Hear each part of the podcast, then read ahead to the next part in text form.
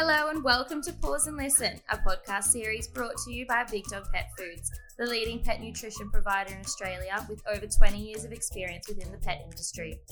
We provide educational resources for pet parents and are proud of being transparent in everything we do. Hosted by various members of our Big Dog team, we bring you interviews and deep dives into pet nutrition and care, training, and regular Ask a Vet segments.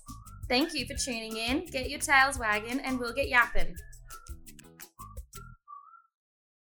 Hello, everyone. Welcome to Paws and Listen. I am Nat, the marketing manager here at Big Dog Pet Foods, and today I have a co host. Jasmine Clark, our content strategist, is here today with us. Hi, Jess. Hi, Nat.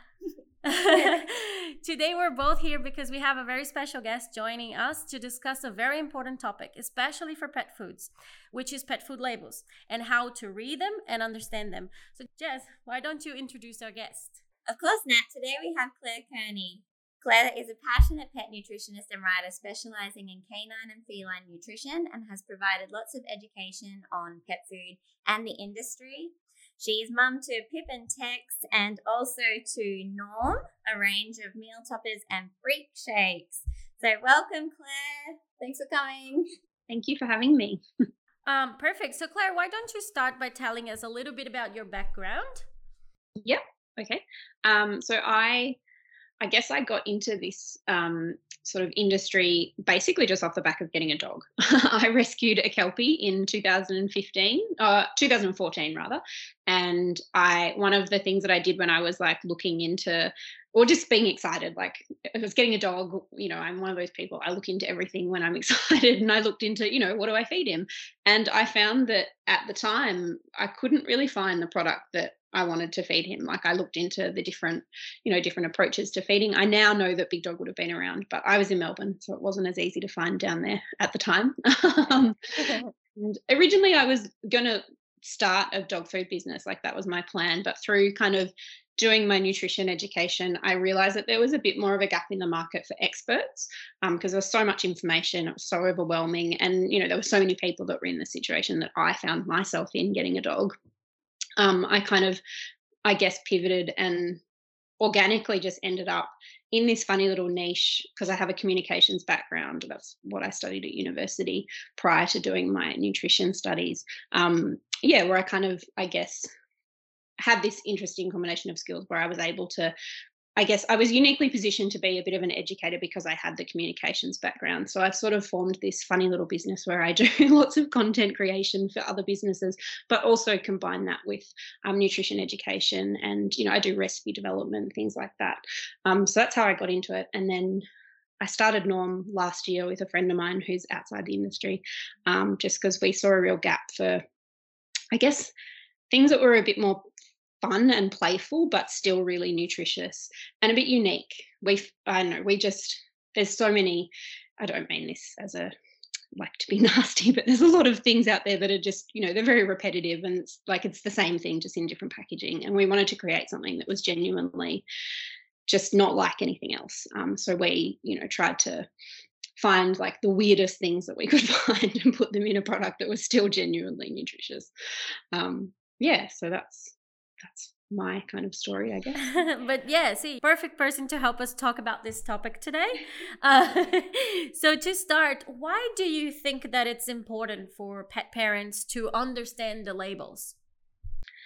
Um, well, I mean, it's just from a, the most basic standpoint of knowing what you're feeding your animal. I think that's why it's important. But I think it's particularly important for pet parents as opposed to anyone else buying any other product because I think these products are not always marketed in a way that's particularly honest. Um, or it's yeah it's i think that these products in particular there's some there's some things that go on in this industry that i think mean that it's very easy to be misled as a consumer. Um, so i think it's really important for pet parents to understand the some of the tactics that i use so that they so that they they genuinely know what they're feeding the animals. Yeah um, and, and you do have a very specific interest on pet food labels, and and and I guess that's why, right? Just because there is a lot of um, things happening out there that it's not as great as it should be. Um, so, is that the main reason that made you um, gravitate towards this topic? definitely yeah i mean it's i guess it's something that i um I'm passionate about it because I think that it needs to be improved.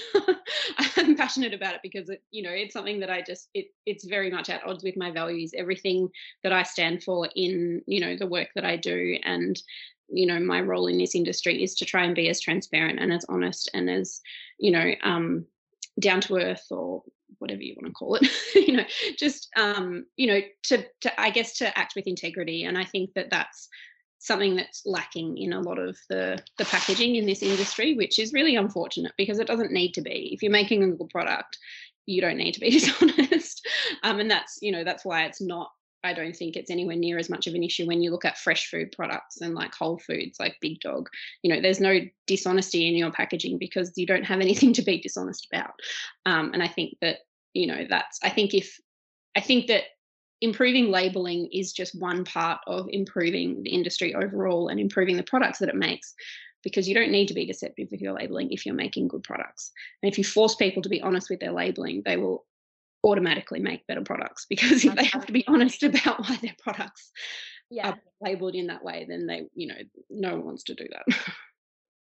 You have an excellent BS radar, I've noticed. I do enjoy seeing it online. Um, what do you think is like the most, or uh, without naming names or calling anyone out, but some of the most dangerous pet food marketing that you've seen? Oh, gosh, that's a good question. I mean, there's, I think that there's, I think the ones that I find the most troubling are the brands that really kind of, I guess, position themselves as being the better alternative when they're not. like there are brands out there that are, you know, they're the most premium. And when I say brands, I'm talking about, um, you know, like commercial kibble type products, like your your more traditional dog foods that you see on the, you know, on the um, the long life shelves. Um, I I find those brands that position themselves as being extremely premium. You know we don't do any of the stuff that the other brands do. We're different. We're you know we're all whole foods. We know our farmers like all that stuff. Like that's great if it's true if it's not true then you're worse than the brands that are just owning the fact that they're not that great. Um, that's yeah that's probably the stuff that i have the biggest problem with. Also because it's you know you're taking money off consumers for products that aren't actually that much better than the ones that are half the price. Um, yeah. but I, I've interrogated a lot of these brands. Like I contact them, I ask them questions, and ultimately, I've gone around in circles a lot. Like it often, like it's not unusual for it to take weeks to get an actual answer. Um, but I find that you know those ones are those brands that position themselves as very premium when they're not are the ones that are the least likely to be forthcoming with answers, which is you know yeah red flag.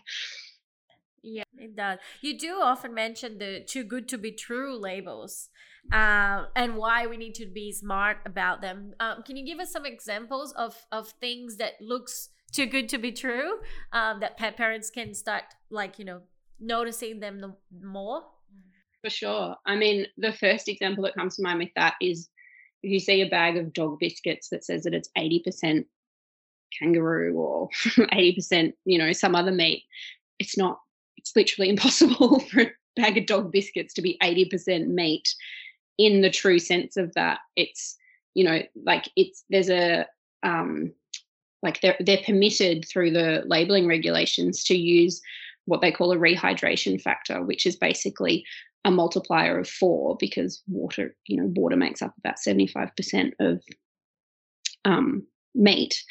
So if they use like a, a dried meat concentrate, they can advertise this hypothetical what it would have been before they dried it percentage. Oh. do that. Like that's that's written in the rules. And i've i've asked brands i had one brand that i asked them whether their labeling claim was of the the the raw weight or if it was the dried weight. And they told me that they couldn't tell me because it was their um, intellectual property. Oh wow what do you mean? I'm just asking you whether there's 80% kangaroo in this or 20%. Feels like a reasonable question. Yeah. Um, it is. yeah. if you if you use a multiplier for one of the percentages, wouldn't that make up more than 100%? Yep, you have to do it in the end. yeah. And it doesn't you know it only works with something like a meat because it's 75% water if you did that with like chickpeas there's only 10% water in chickpeas so it's not going to make a significant difference but if you do it with something that's 75% water then yeah you're massively misrepresenting the amount of that product that actually or the amount of that ingredient that actually goes into the product i've had i've asked companies and they've come back to me and been like no no no and i'm like are you sure? Because that mathematically just doesn't make sense. And they go away and look into it and they're like, oh, actually, yeah, you're right. That is a rehydrated. It's like, oh my God, wow. Make a biscuit that is 80% raw meat. it will just fall apart. Yeah. Yeah. Yeah. I think that's probably, yeah. I would say that that's one of the, what's one of my pet hates. it's just so, yeah, it's so deceptive. It is. And to start on the how to read labels part, um, can you explain to us how the ingredients are displayed on pack? Yeah, I mean, the basic, I guess, you know, in, the ingredients list is the only place where they have to list everything in um, weight order. Okay. In the, the, you know, the traditional sense, like like it, the same as um, human food. Um, but I guess the, the there's things within that to be conscious of. um, and one is again the the water weight versus the the dry weight of things. So like any if you're looking at um, like a, a biscuit based product like a kibble, it's pretty much always the meat portion comes from like a, a dried meat concentrate or a meat meal. Um, but they don't always advertise it as that. Sometimes it will be listed as meat meal, other times it will be listed as just sort of like the whole meat. Um, and again, then you've got the water that you need to account for because that water doesn't end up in the actual product. So it's removed at some point in the process, which is 75% of the weight. So if you've got that, you know, whole chicken as the number one ingredient versus chicken meal, one of them is 75% water, the other one's not. The one with 75% water is obviously going to be a lot heavier. So it goes at the front. And then you'll also find that some some brands will use both, um, which I think gives the illusion that there's twice as much, which chances are there isn't. um, yeah. um, and then they do the inverse with, um, I guess, like less desirable ingredients. So your your more carbohydrate based ingredients or legumes, things like that. They'll often um, spread that across lots of different ingredients, so that it appears that there's less of the ingredients list gets longer, but they go further down the list, so it appears that there's less of them you see really blatant versions of that with like peas and pea fiber and pea protein. It's like if you've got three ingredients that are based on peas, there's obviously quite a lot of peas in that food. um, and then there's other, you know, even even using different types of starches like corn and wheat and soy or you know four different legumes things like that nutritionally those things aren't going to add much you know variety to the food but it means that each of those ingredients appears further down the list and as if there's less of them, um, which again I think is pretty deceptive. Um, I'm sure that you know they will tell you that it's because they all serve a different nutritional purpose and stuff, but at the end of the day, I don't think that that's necessarily completely truthful.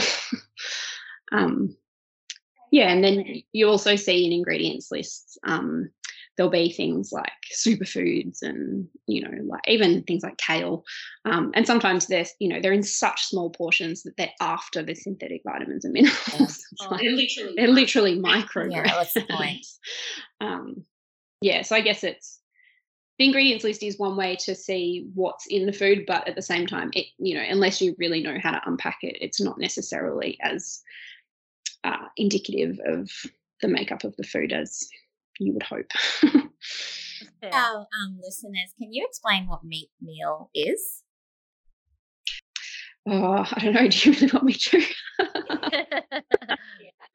um, so meat meal is it's a rendered product, which means that it's very, very, very heat treated.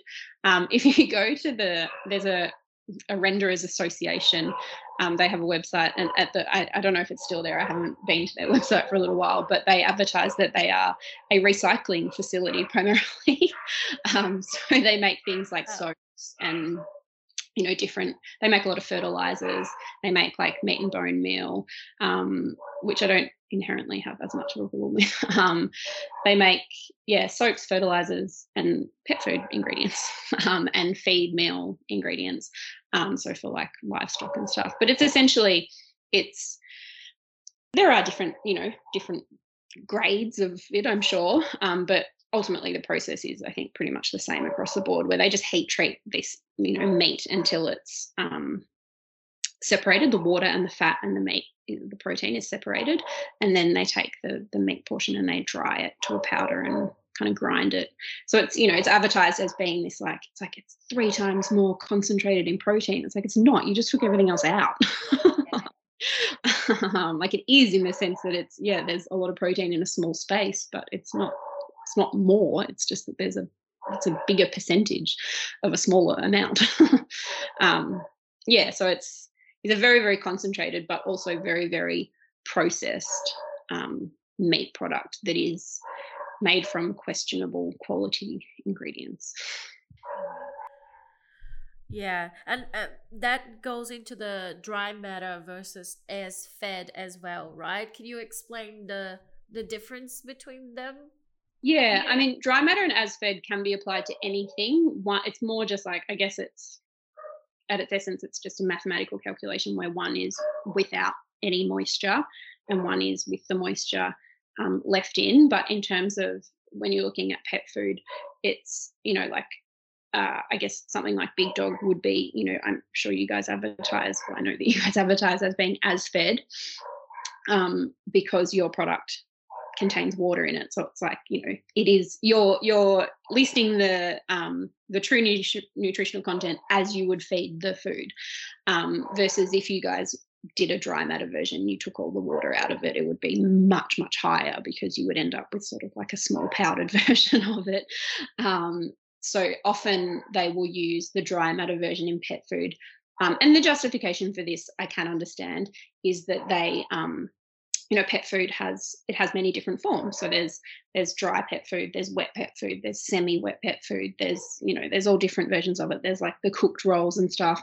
So obviously all those different foods have different moisture contents. So to have everything as fed they would look very different. They would be you know very disparate um, in terms of their protein percentages and their fat percentages and stuff. And it could you know you could definitely make a strong case that that makes it harder for consumers to navigate it or what you could do is just do per 100 grams like human food. Um, and then people can work it out for themselves. Um, having it purely percentage based means that the water content does make a difference and it does make it harder for you to work out because you know if you've got a very concentrated product the serving size is going to weigh a very small amount versus a non-concentrated product. You've still got all your water in there so the serving size is bigger. Um, but yeah they using i think using percentages purely is one of the one of the main issues. If you didn't use percentages and you just did everything per 100 grams or per serve like we do with human food then people could navigate it quite easily. Um, but yeah essentially as fed is you know as the product appears dry matter is this um, version of the nutritional panel that has all of the moisture removed. Yeah. did i explain that in a way that was easy to understand? No it was awesome monitoring this and so yeah. so who's monitoring? yeah they're yeah. but who's monitoring this and holding pet food companies accountable then? Like how like how are they allowed to do this? Are you saying that before you're saying all they have to list is the ingredients in order of weight? But who's actually even mm. checking that? Who goes i mean in australia you're not legally required to do anything because we don't have a you know we don't have a statutory or federally regulated pet food industry. Um, the regulations that we do have require you to meet certain um, benchmarks which i know you guys do. Um, and that is i mean when i say that's the only thing that's not the only benchmark. It's just the only place where they are required to list ingredients in order of weight um, so that, for example, that example that I used earlier, where you can use a rehydration factor um, for marketing claims, you can't do that in the ingredients list. The ingredients list is the one place where you have to list it as it goes into the food. Um, yeah, but there's other there's other things that you're required to do, like um, you know, there's labeling requirements that uh, refer to um, whether you can label a food by a specific protein. So, like whether you're allowed to call your food beef dog food or whether it has to say with beef, like those things are all regulated by the percentage of beef that is in the food. Um, they're all extremely low. I was gonna say there's some shocking percentages yeah. that people. High. Oh, sorry. Yeah, I was gonna say that companies can benefit from, you know, that that allowance. Yeah, I think the highest one that you have to make is like 5%. Oh, um, and it's like it only has to be 5% of that that meat. It has to have 20% meat in total, but only 5% has to be the labeled meat. So it's like, yeah. Um, and then if you use something like with beef or beef casserole, they're even lower again. Yeah, right. that's I think uh, my theory, not proven, but my theory is that's why we're seeing all these foods that are now like with real chicken or with real beef.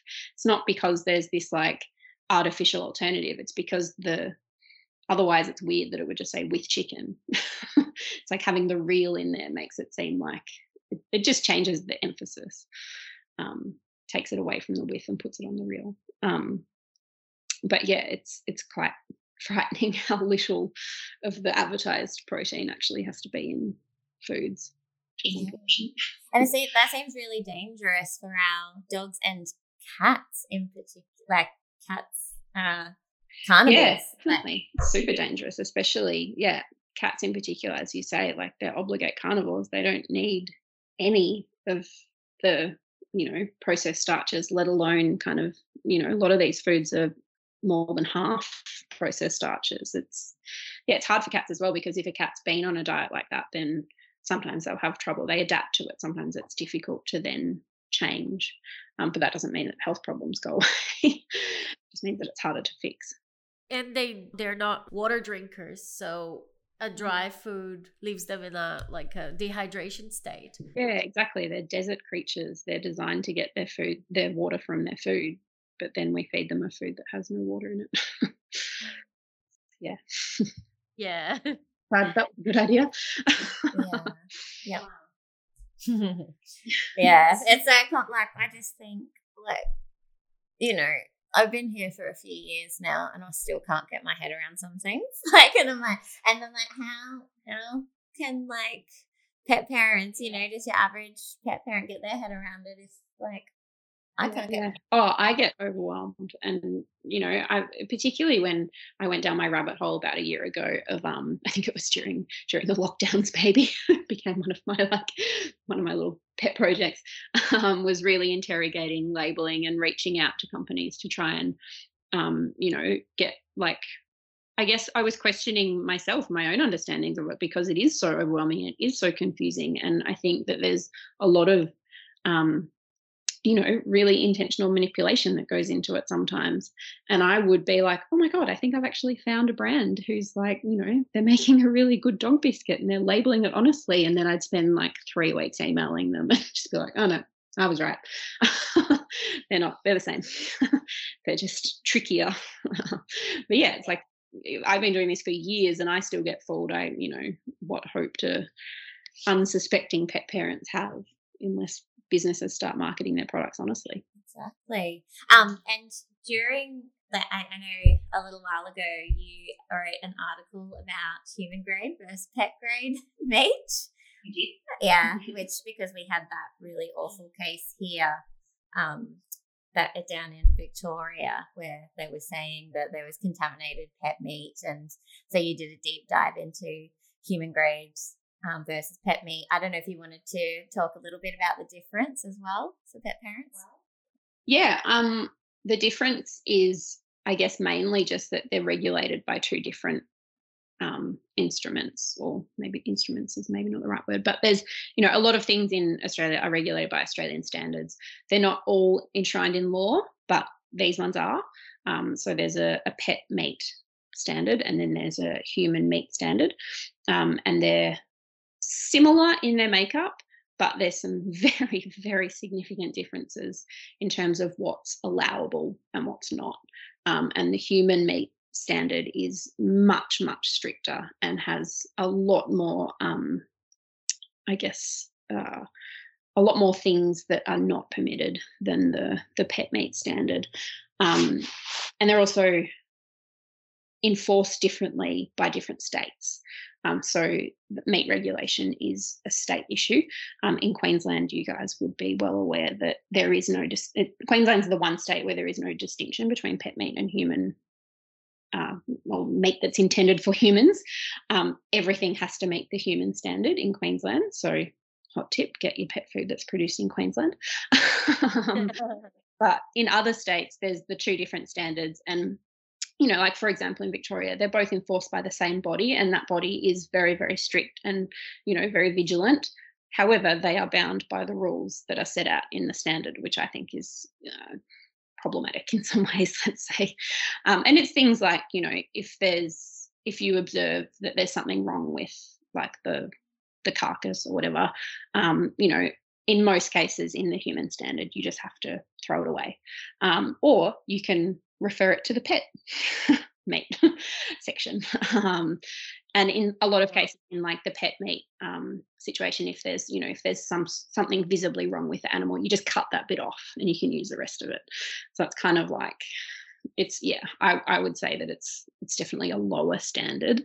Um, and there's also some um, I guess some things like you're supposed to put blue dye in it and all that sort of stuff um, to really clearly label it as being pet versus human, which I'm not 100% sure how how well that is enforced. I personally have never seen blue dye on pet meat, but I don't really buy it, so I'm probably not the best person to ask.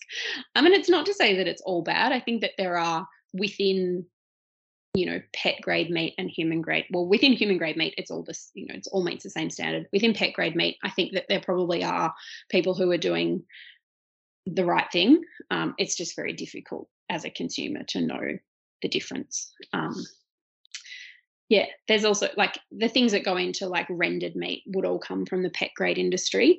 Um, and there's a few things that you know go on in there that i think are pretty pretty problematic. Like, for example, when they render meat, um, one of the things that they often render is the heads of livestock because there's no use for that in any other part of the industry or any other part of the food chain, rather. And um, they don't remove the plastic ear tags. Um, and that's you know the renderers associ- the president of the renderers association is on record saying that to the abc like yeah we don't remove ear tags like so the plastic just gets melted down and rendered with the meat that then goes into your pet food your face. I think we're both our faces. What? Yeah. Oh my god. That is making I didn't know that. face. yeah. I'm like, oh my god. I don't. Yeah, I don't even know. I think do, I think what they do is they have like I don't know how I know this. it's just like information I've accumulated over the years. My understanding is that they use magnets to um, they like put magnets over it, so they pull up any um, bits of like metal that would get in there somehow. Um, but plastic obviously isn't detected in the same way. Um, and yeah, ear tags are plastic. so. I don't even have a segue to that. Like, yeah, right. Yeah, they're super gross. Oh my god. Wait, I'll find you the article. It was yeah, it's in the ABC. It was when they um I think it was the last time around when there was all that stuff with mega esophagus, the last big kind of pet food scandal that happened. Um, and you know, every time there's a big pet food scandal, like the newspapers and stuff will do some digging into it and find out all these horrifying things, but then it always just sort of goes away. um, and then you know that happened again with the the stuff that happened last year. I think it was last year um, in Victoria with the you know the the meat that was um, well it, it killed a, quite a handful of dogs. I think I think there was about forty dogs that unfortunately didn't make it. Um, and you know that that instance was that it was meat that people thought was beef that was actually horse meat that had been um, so the horses were from the northern territory and they'd eaten this plant that is not toxic to horses. Horses can eat it but it's very toxic to um, dogs. Um, and the horses had eaten this plant and they the horses were not intended to be used for pet meat. They were going to be exported because there's quite a I think big international market for horse meat. So they were they were supposed to be exported out of Queensland, but I think it was maybe to do with COVID they got diverted to Victoria for pet meat. And because the labelling, or that's one of the other key differences in the pet meat standard, is that the labelling is very different. You don't actually have to label things as what they are. Um, so it got diverted to Victoria. And I don't think the retailers who were selling it had any idea what it was, but that's the problem. um, and, you know, it's, I think it, I think it can be toxic to humans, but obviously humans don't eat, you know, they don't eat 500 grams of it a day every day for a week so it doesn't build up in the same way whereas when you know with animals they often eat the same food over and over so these animals were eating this beef inverted commas it was actually horse meat that had this toxin in it that yeah, was toxic to the dogs. And, you know, to their credit, the fact that these, um, you know, these industries are regulated by the, you know, the meat regulator, the statutory meat regulator, meant that they were able to backtrack it and find it and recall it. But I think the problem lies in the fact that it happened to begin with, not the fact that they were able to recall it, you know, because the end result was that a number of, you know, people's beloved pets died in the process. Yeah. And also, we've moved away from saying human grade meat on our labels. I don't know if we've like um met, talked about that. Yeah, hum, sorry, human grade ingredients. Moved away to fresh and carefully sourced ingredients um, on our packaging. That's what it says. And then I think through on our website and um, social media, we'll be saying um, fresh and carefully sourced ingredients. What do we say? Through the human supply, from, yeah, from the human supply chain.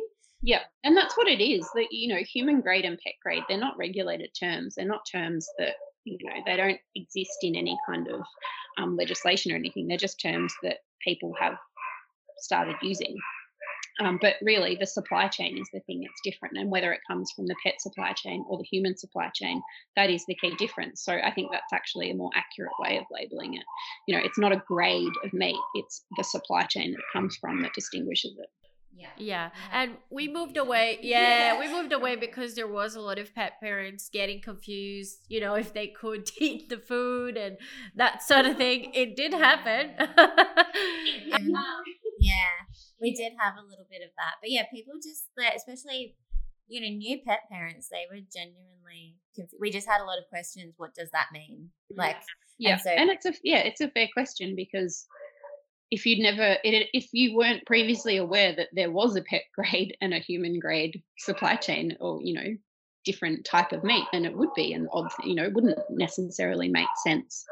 Um, and i think yeah just saying that it comes from the same supply chain that we get our food from it's yeah it's i guess it's an easier to understand um, explanation. We can do um I don't know.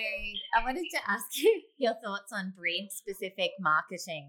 No, I mean, I think like they they want you to think that it's breed specific food, but I think it really is just marketing. Like some of the differences between those foods are the the shape of the biscuits. like, um, I think you know there's some that have slightly more omega three or you know slightly more of this or whatever, but the the amounts are so minuscule and not necessarily linked to a breed requirement you know all all dogs have fundamentally the same nutritional requirements. If a dog has if they're predisposed to joint issues or something adding a little bit more omega-3 supplement to a dry dog food is not going to it's not going to avoid that. You know you have yeah i think i think it's i think it's marketing. I don't think that there's um much more to it really probably goes a bit of a way to confusing people and overwhelming people even more. So they go, oh, well, this food suits my dog, so I'll buy it. Yeah, absolutely. That works on me. Well, it did once upon a time. Um, I wanted to ask if there are any other brands, and you don't have to name them, but do you see many pet food brands showing behind the curtains and showing their food being made? Um, probably not to the extent that you guys do. Um, I think you're very transparent, which is great. I love it. Um, but I mean, others do. They all tend to be brands that make food similar to Big Dog in a sense that it's whole foods and it's you know it's handmade or you know it's it's made in a much more kind of I guess in a way that we associate with preparing food in the traditional sense, um, like it's ingredients that go in, they're mixed, and then it's packaged versus you know the very intense processes that some of the more um, you know traditional pet foods like kibbles and stuff go through. Um, I've certainly never seen a, a kibble brand show behind the curtain. ever in any capacity, I don't think. Um, but I think that there's, I think that there is, well, there's one brand that I can think of off the top of my head that labels their, um, their, you know, commercial dry dog food honestly and transparently. Um, but generally speaking, I think the only brands that are um, kind of letting people actually see what goes on in their factories and in their kitchens and all that sort of stuff are the whole food brands, um, because I don't think that many other brands actually want people to see what goes on. But the other thing as well is that most of the, you know, with the exception of your very, very big companies that, you know, have their own factories, most of the um, the kibbles and stuff that are on the market, I think, are contract manufactured. So they don't actually make them themselves. So they couldn't show you behind the curtain even if they wanted to. What would you like to see in the pet food industry? In a perfect world, what would you like to see? Um, oh, sorry, that's a big question.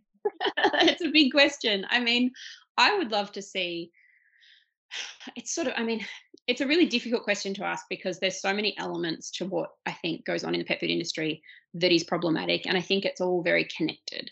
Um, i think having um, as a very very broad top line thing i think transparency is the main thing that i would love to see more of.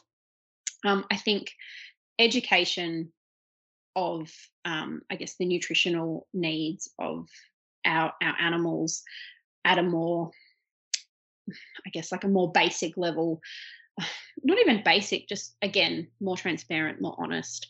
You know, at the moment, a lot of the education about nutrition comes from businesses that make food, um, which is understandable to an extent. However, I think that they have infiltrated some industries that I don't necessarily think should, I, I, think that they should be separated, like the veterinary industry. I think that there's some very problematic relationships with the veterinary industry and the pet food industry that I think, you know, I think if you unpack that and you create silos between those industries, then it may solve a lot of the problems in terms of having um, better educated experts, better educated pet parents as a result of that.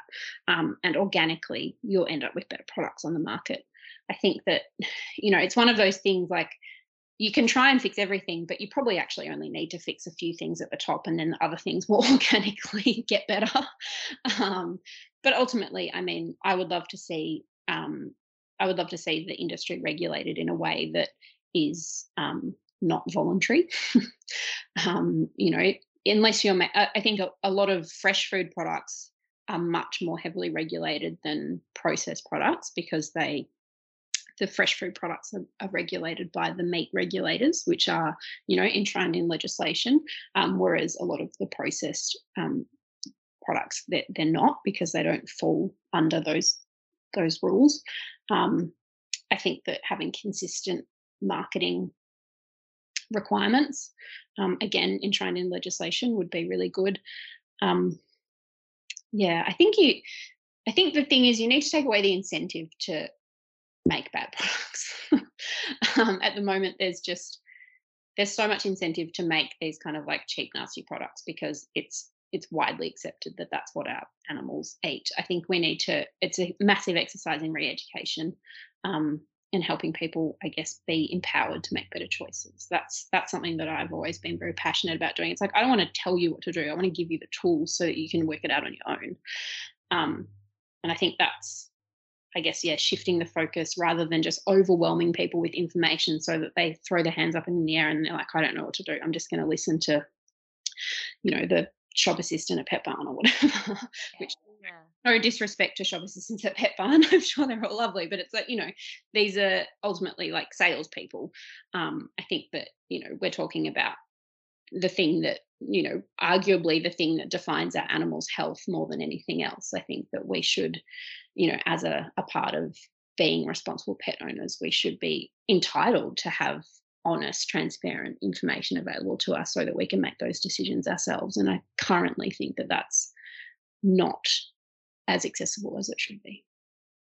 Yeah. Obviously coming from that to empower our pet parents what are the things that you would say that it is the key things to have a look at the label that pet, pet parents could go, okay, this is good or this is not as some red flags yeah. and green flags or whatever. yeah. Um, I mean, the biggest red flag for me is does the product sit on the shelf or does it sit in the fridge? um, yeah. The exception of actually that no, I'm going to take that back. That used to be true. It's less true now because we have a lot more products like freeze dried products coming onto the market, which are um, shelf stable but still very very nutritious. Um, but generally speaking, I think, you know, looking for whether a food is recognizable as food, like whether the ingredients are, you know, things that you recognize, things that, um, I guess, again, this sort of requires a bit of education, but, you know, things that dogs and cats should be eating. You know, look for ingredients that are, you know, species appropriate and, you know, that are going to support their their well-being rather than i guess um, hinder it which unfortunately a lot of the products on the market are full of. Um, yeah look for um, uh, uh, brands that will like let you behind the curtain brands that will answer your questions honestly brands that like if you ask a brand a question and they come back with an answer that kind of makes you not sure if they've actually answered the question or that actually makes you a little bit more confused than you were to begin with like that's a really big red flag. They shouldn't be doing that. Like most businesses that are making honest products with integrity will have a conversation with you like a normal person. They won't give you a copy paste line. They won't give you like marketing speak. They'll just talk to you like a real person because they are a real person. you know, I think that that transparency transparency is probably the key thing that I would look for. That's the biggest green flag that there is and it needs to be real transparency, not just the appearance of transparency. Um, yeah, it's it's a really it's a really hard thing to navigate without you know, doing years of research, but hopefully this helps people a little bit. Probably just confuses people even more. Um, but in the article that i wrote for you guys there's i think i've laid out a few kind of i guess things to look for that's hopefully a bit hopefully helps a little bit but transparency is the main thing and species appropriate um, real foods. Yeah and it hopefully instigates them to to research a little bit as well which is always yeah yeah definitely. Um, Thank you, Clare, so much for the fourth time. Sorry. Thank you, Clare. It's been horrifying and fun. Yes, thank you for agreeing to talk to us and for all this amazing information. No, thank you for having me. Awesome. Um, if you guys any any pet parents out there want to wants to read more about it, um, Clare's article is up on our website, and also if you have any questions, just get in contact with us um, through our website as well. Thanks, Jess. And Thanks, Nat. yeah, see you guys next time. Bye. Bye. Thank you for listening to our podcast. For more information and content, visit the Big Dog Pet Food website. Please note that the information discussed is general in nature and has been provided in good faith for educational and informational purposes only. The information provided is not nor is intended to be substituted for professional advice or care. If any of the topics discussed raises questions or concerns for you regarding the health of your pet, we recommend that you consult your veterinarian or trusted pet health provider for individual assessment and advice.